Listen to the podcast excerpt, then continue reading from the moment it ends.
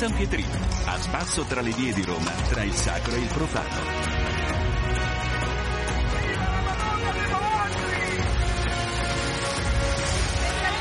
E questo è il simbolo di Roma. Dai, Palermo, Palermo, tagli un archino!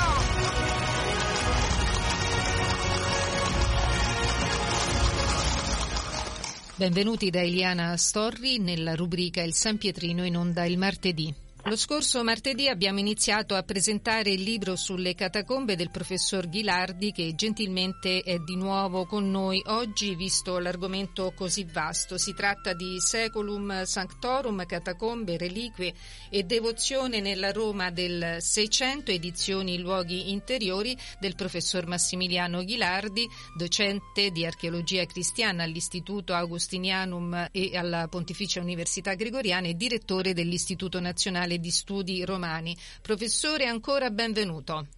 Di nuovo che piacere sentirla, dottoressa Storri, grazie di nuovo per questa possibilità di parlare delle catacombe con voi. Professore, la scorsa volta, martedì, siamo rimasti in campagna, diciamo, parlavamo dell'Appia Antica, Ardeatina, dove si trovano diverse catacombe. Mi sposterei a Roma Nord. Nel 1578, eh, leggo sul suo libro, sulla via Salaria venne scoperto un cimitero cristiano. Che cosa suscitò? Ah, ecco sì, nasce tutto da lì. Siamo, lo accennavamo già martedì scorso, siamo all'indomani del Concilio di Trento e c'era la necessità in qualche modo di riscoprire le origini più apostoliche della Chiesa romana, più vere, più antiche. Casualmente, ma su questa casualità ho qualche dubbio, in, in verità, degli operai che erano intenti alla cava di materiali di costruzione, la pozzolana per, eh, per essere più precisi, eh, rinvennero queste gallerie che erano state dimenticate dai secoli della tarda antichità. Eh, cosa avvenne? Avvenne che tutta Roma andò a visitare questo luogo. Perché? Perché improvvisamente si mise in moto la macchina della propaganda, per quello dico che ho qualche sospetto che poi in realtà sia stata così casuale. Bisognava a tutti i costi rispondere alle accuse dei novatori protestanti che accusavano la Chiesa del tempo di essersi ormai allontanata dalla Chiesa delle origini. Dunque, se forse la scoperta è stata realmente casuale, non è casuale la macchina della propaganda controriformista che si mette subito in moto. Ci sono una serie di eruditi che vanno a vedere la, la catacomba tornata in luce ispiratamente, come scrivono al tempo. La data esatta ce la dice Antonio Bosio in questa opera Roma sotterranea, della quale già abbiamo fatto cenno martedì scorso. Il 31 maggio del 1578 si scopre questo cimitero ricco di pitture perché gli altri cimiteri che allora erano visitabili, probabilmente queste pitture non le avevano più conservate, e catacombe, cioè e, e, e reliquie. Dunque una catacomba intatta, chiusa per così dire nella tarda antichità, non più frequentata e rinvenuta casualmente. E, e gli avvisi a stampa dell'epoca, tutti i documenti che noi abbiamo potuto eh, rinvenire in, in questo caso tutti concordano sul fatto che tutta Roma si mosse per andare a visitare queste sepolture. E si resero Eh, quindi necessari degli editti per regolamentare queste, assolutamente queste sì, visite. Assolutamente sì, esattamente, esattamente Anche all'epoca si contingentava. eh sì, forse, forse anche meglio, però come dire, il primo editto proprio in questo senso al quale faceva riferimento lei è del settembre del 1599, nel senso che il Papa una volta, ehm, dopo aver mandato il cardinale eh, vicario al tempo Savelli a certificarsi dell'antichità del luogo e eh, mandando anche degli eruditi, eh, dei dotti no, del tempo, si rende conto che questi luoghi dovevano essere a tutti i costi salvaguardati. Dunque nel 1599 viene promulgato da Clemente VIII, in realtà firmato dal cardinale vicario Gerolamo Rusticucci, il primo editto che impediva la libera frequentazione delle reliquie. Poi ogni cardinale vicario che entrava in carica emanava il suo di editto, quindi si cominciano a replicare questi editti negli anni e ogni editto che viene promulgato è sempre più dettagliato. Il fatto che siano anche più dettagliati è la spia del fatto che evidentemente si tendesse sempre di più a stringere su eh, questi luoghi, cioè che dovessero essere sempre di più difesi, curati e centralizzati, per così dire, da parte delle autorità competenti ecclesiastiche del tempo. Chi fu padre Mariana e che ruolo ebbe rispetto alle reliquie? Ecco, Padre Mariana è un, eh, un, sacerdote spagnolo, un gesuita spagnolo celeberrimo nel tempo, che di Talavera della Reina, eh, siamo in Spagna, siamo sul finire del 1500, Padre Mariana eh, si allarma del grande numero di reliquie che arrivano eh, in Spagna, siamo ai tempi di, di, Filippo II in Spagna, quindi come sapete all'Escorial c'è una grandissima collezione di reliquie. Ebbene, Padre Mariana si spaventa di questo numero incredibile, lui proprio dice un numero incredibile di reliquie giunto qui senza però controllo, senza essere certificato e molto spesso queste reliquie poi venivano portate nei nuovi mondi dai gesuiti come evangelizzazione, quindi non solo partendo da Roma arrivavano alla Spagna ma vanno nelle nuove Indie, vanno eh, laddove i gesuiti si recano a evangelizzare.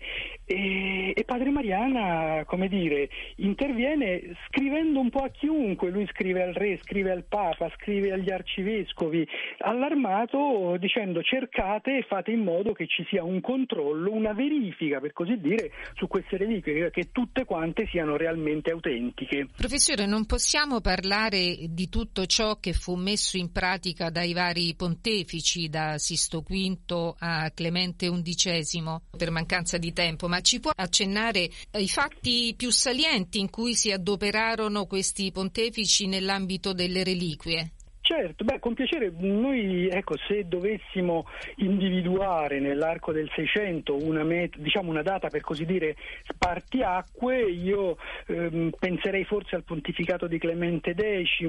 Clemente X eh, promulga un breve pontificio eh, ex commisse, così si chiama, il 13 gennaio del 1672, nel quale fissa per così dire quelli che sono i, i compiti del del, di coloro che dovevano gestire le reliquie. Mi spiego meglio, con questo breve Clemente X fonda la custodia che dipendeva dal cardinale vicario, ovvero mh, mm, crea la figura del custode delle reliquie e dei cimiteri, colui che, torno a ripetere, dipendente dal cardinale vicario, aveva il ruolo di trovare, custodire e, e poi donare le reliquie. In realtà, come vedremo, proprio per, come ho provato a dire in questo libro, per un piccolo piccolo diciamo, cavillo dello stesso breve, in realtà anche un'altra figura assieme al custode si inizierà ad interessare del patrimonio reliquiale delle catacombe ed è il prefectus sacrari apostolici, il prefetto, il sagrista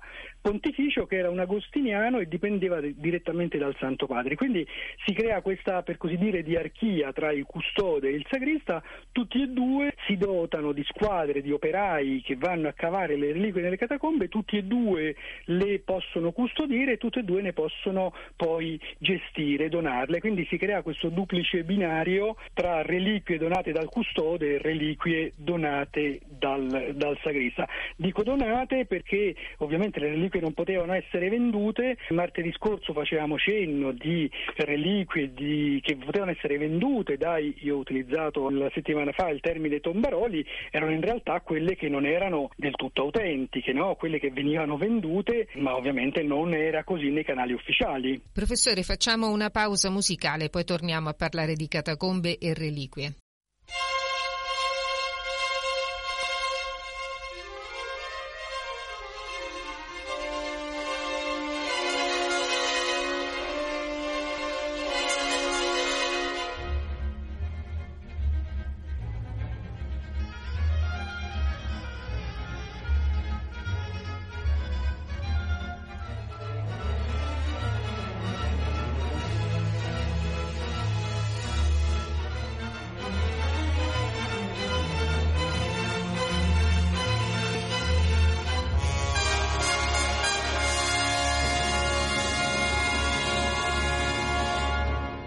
Torniamo a parlare del libro del professor Massimiliano Ghilardi, Seculum Sanctorum, Catacombe, Reliquie e Devozione nella Roma del Seicento, edizioni Luoghi Interiori.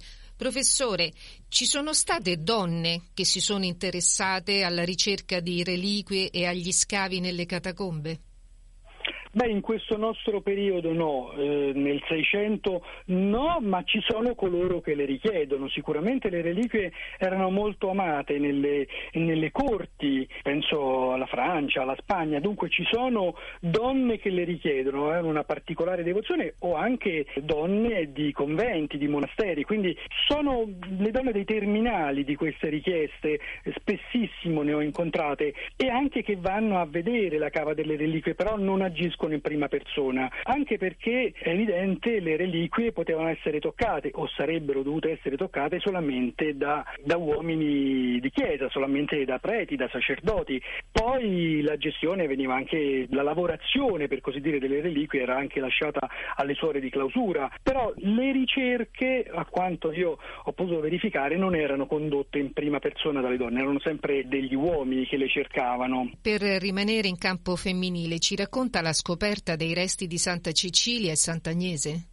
Beh, bella domanda, sì. La scoperta o la riscoperta? Perché eh, come dire, queste, queste, sante sono eh, due delle sante più care ai romani, no? che già, già Papa Damaso come dire, aveva in qualche modo favorito nella venerazione, poi penso ad esempio a Cecilia, viene riscoperta. Le reliquie vengono riscoperte se voi andate eh, in quella meravigliosa basilica sì. Eh, transtiberina, la basilica dedicata per l'appunto a Santa Cecilia, potete vedere ancora oggi quella bellissima statua dello scultore svizzero Stefano Maderno sotto l'altare centrale. No? L'avrebbe, esattamente, l'avrebbe sì. scolpita così come sarebbe stata rinvenuta. Quello è un rinvenimento sensazionale perché eh, sarebbe avvenuto proprio a ridosso dell'anno giubilare 1600 e il corpo sarebbe stato incorrotto, completamente incorrotto e sarebbe stato un secondo rinvenimento perché già Papa Pasquale I aveva riscoperto il corpo nelle catacombe dell'Appia l'ha portato a Santa Cecilia nel Trastevere, proprio ancora Bosio, questo personaggio che sarà eh, colui che si adopererà per la riscoperta delle catacombe, viene chiamato durante i lavori di restauro dell'altare eh, della Basilica Transtiberina di Santa Cecilia per certificarsi dell'apertura di questo sarcofago così indiziato di conservare i resti di Santa Cecilia. E Santa Cecilia, volendo credere alle informazioni del tempo, viene ritrovata ancora completamente incorrotta, addirittura, eh, esattamente, addirittura con il sangue ancora fresco che le sgorgava dalla ferita eh, sul collo e eh, nei panni che aveva con sé. Dunque una scoperta, in effetti, eh, come giustamente faceva notare lei, eh, non ci sono in questo libro solamente scoperte di reliquie eh, extramurane per così dire, ma anche invenzioni, invenzioni urbane, proprio perché eh, si riscoprono anche i martiri che erano stati già scoperti e già traslati all'interno delle, eh, delle mura, diciamo delle basiliche urbane. E per quanto riguarda Sant'Agnese?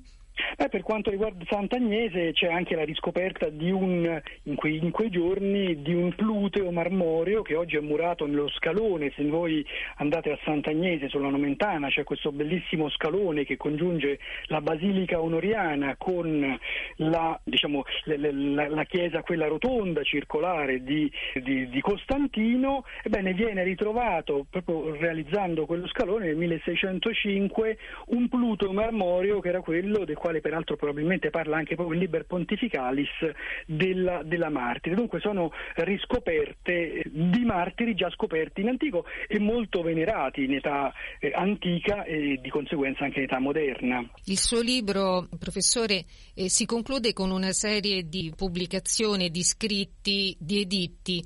Uno di questi lei lo mostra attraverso un disegno del già citato Bosio, un editto del 12 agosto 1613. Lo vuole citare? Beh, diciamo che gli editti sono, sono, molti, in effetti come dicevo prima ogni cardinale vicario promulgava il suo. Bosio è un personaggio che per noi è fondamentale che attraversa quello che diceva lei, ecco io faccio riferimento a quello intitolato che non si possa entrare nei cimiteri, grotte e catacombe che sono dentro e fuori di Roma né estrarne qualsivoglia minima particella di reliquie. Quindi già nel titolo vedete quanto è dettagliato, no? Dunque che non si possa... E anche modo... perentorio, dettagliato e perentorio. Assolutamente sì, ma se poi chi avrà la pazienza di leggere questi testi vedrà che giustamente questa perentorietà poi si eh, riflette anche nelle pene che venivano comminate a coloro che infrangevano le, le leggi. Erano molto molto severi nel caso in cui qualcuno fosse stato trovato con reliquie, come ad esempio del caso del già citato, ne parlavamo martedì scorso, Giovanni Angelo Santini, detto il toccafondo, le pene erano molto severe e sempre più aspre aspre, si andava dai tratti di corda che dire, non è, dovevano essere poi così dolci, no? si legava il, il, condannato, si legavano le mani dietro, eh, si legava una, cor- una, corda ai polsi e veniva sollevato per tre volte, quindi c'era la slogatura delle spalle, una Certamente. cosa abbastanza no, direi, direi, dolorosa, no? eh, sino poi alle pene, alla scomunica ovviamente, che era ovviamente una, una cosa molto seria, molto grave, sino alla pena capitale capitale, ovvero alla pena nelle galere. E quando oggi noi impropriamente pensiamo alla galera, pensiamo alla detenzione, no? In realtà quando noi in questi editti troviamo menzionata la galera era una pena gravissima, era l'essere trasferiti in forma, come dire, schiavile sulle imbarcazioni pontificie e remare eh, nelle galere. Sì. Il nostro toccafondo, del quale più volte abbiamo parlato in queste due puntate è stato anche mandato in galera. Lui, da quanto ho potuto ricostruire dai documenti del tempo, addirittura riuscì a fuggire dalla galera sulla quale era stato imbarcato, riuscì a fuggire, una vita molto rocambolesca, si rifugiò a Siena, poi tornò a Roma, però ecco, erano delle pene queste di questi editti molto molto severe. Termina qui il nostro viaggio fra le catacombe e le reliquie con il libro Seculum Sanctorum, Catacombe, Reliquie e Devozione nella Roma del Seicento del professor Massimiliano Ghilardi, docente archeologia cristiana all'Istituto Augustinianum e alla Pontificia Università Gregoriana, direttore dell'Istituto Nazionale di Studi Romani. Professore, grazie per averci accompagnato in questo viaggio. Grazie a voi di cuore per aver parlato con me delle catacombe e averne ancora una volta ricordato il valore unico e immenso. Radio Vaticana Italia. Termina qui il San Pietrino. Appuntamento a martedì prossimo alle 12.40 da Eliana Astorri. Un buon proseguimento di ascolto.